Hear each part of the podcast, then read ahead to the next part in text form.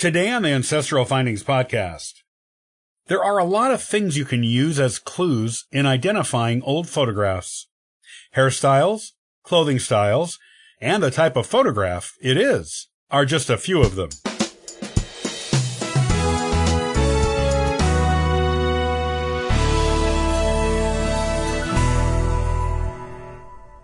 There are a lot of things you can use as clues in identifying old photographs.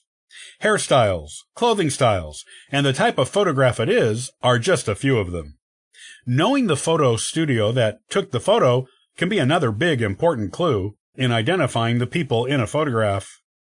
You may not think the photo studio or name of the photographer is important in photo identification, and in modern photography, it really isn't, since most modern photos are taken by family members or friends with their own cameras. In the 19th century, however, going to a photo studio was the only way to get your photo taken. So, knowing the studio that took the photo becomes an important clue in your genealogical search. Many times, the back of an old photograph will have the name of the photographer or the name of the studio on the back of it. This was an important way of photographers advertising themselves. When people had their photographs taken in the 19th century, they would show them to their friends and family and point out the name of the photographer on the back to recommend him. During and after the Civil War, when it became possible to make copies of photos, the distribution of photocopies to loved ones served as almost a business card for the photographer who took the photos. Most photography studios in the 19th century operated independently in one town for a certain number of years.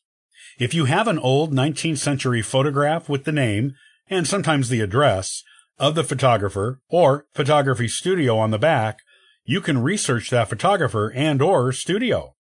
You will actually be able to find information on it online or by calling the area's local historical society, archives, or genealogy library. When you get the location of the photography studio, you can do additional research to determine where the next closest studio was located. This will give you an idea of what towns likely used that particular studio. If you discover the dates the studio operated, it will tell you the time frame in which the photo had to be taken. Both of these clues will help you narrow down the possible identities of the person or people in the photo. When you combine the information you received about the photography studio with the approximate ages, hairstyles, clothing styles, and photographic type, you will have a nice collection of clues that can allow you to identify the person or people in the photograph with a strong degree of reasonable certainty. If you know the branch of your family the photograph came from and where they lived, and discover the photograph was taken near where they lived, well, that is a strong clue. If it was taken far away, it could be photos of friends of your family members or distant relatives who moved away. Knowing the photographer or photography studio is an important clue in identifying old photographs. Use it and be amazed at what you discover in your family tree.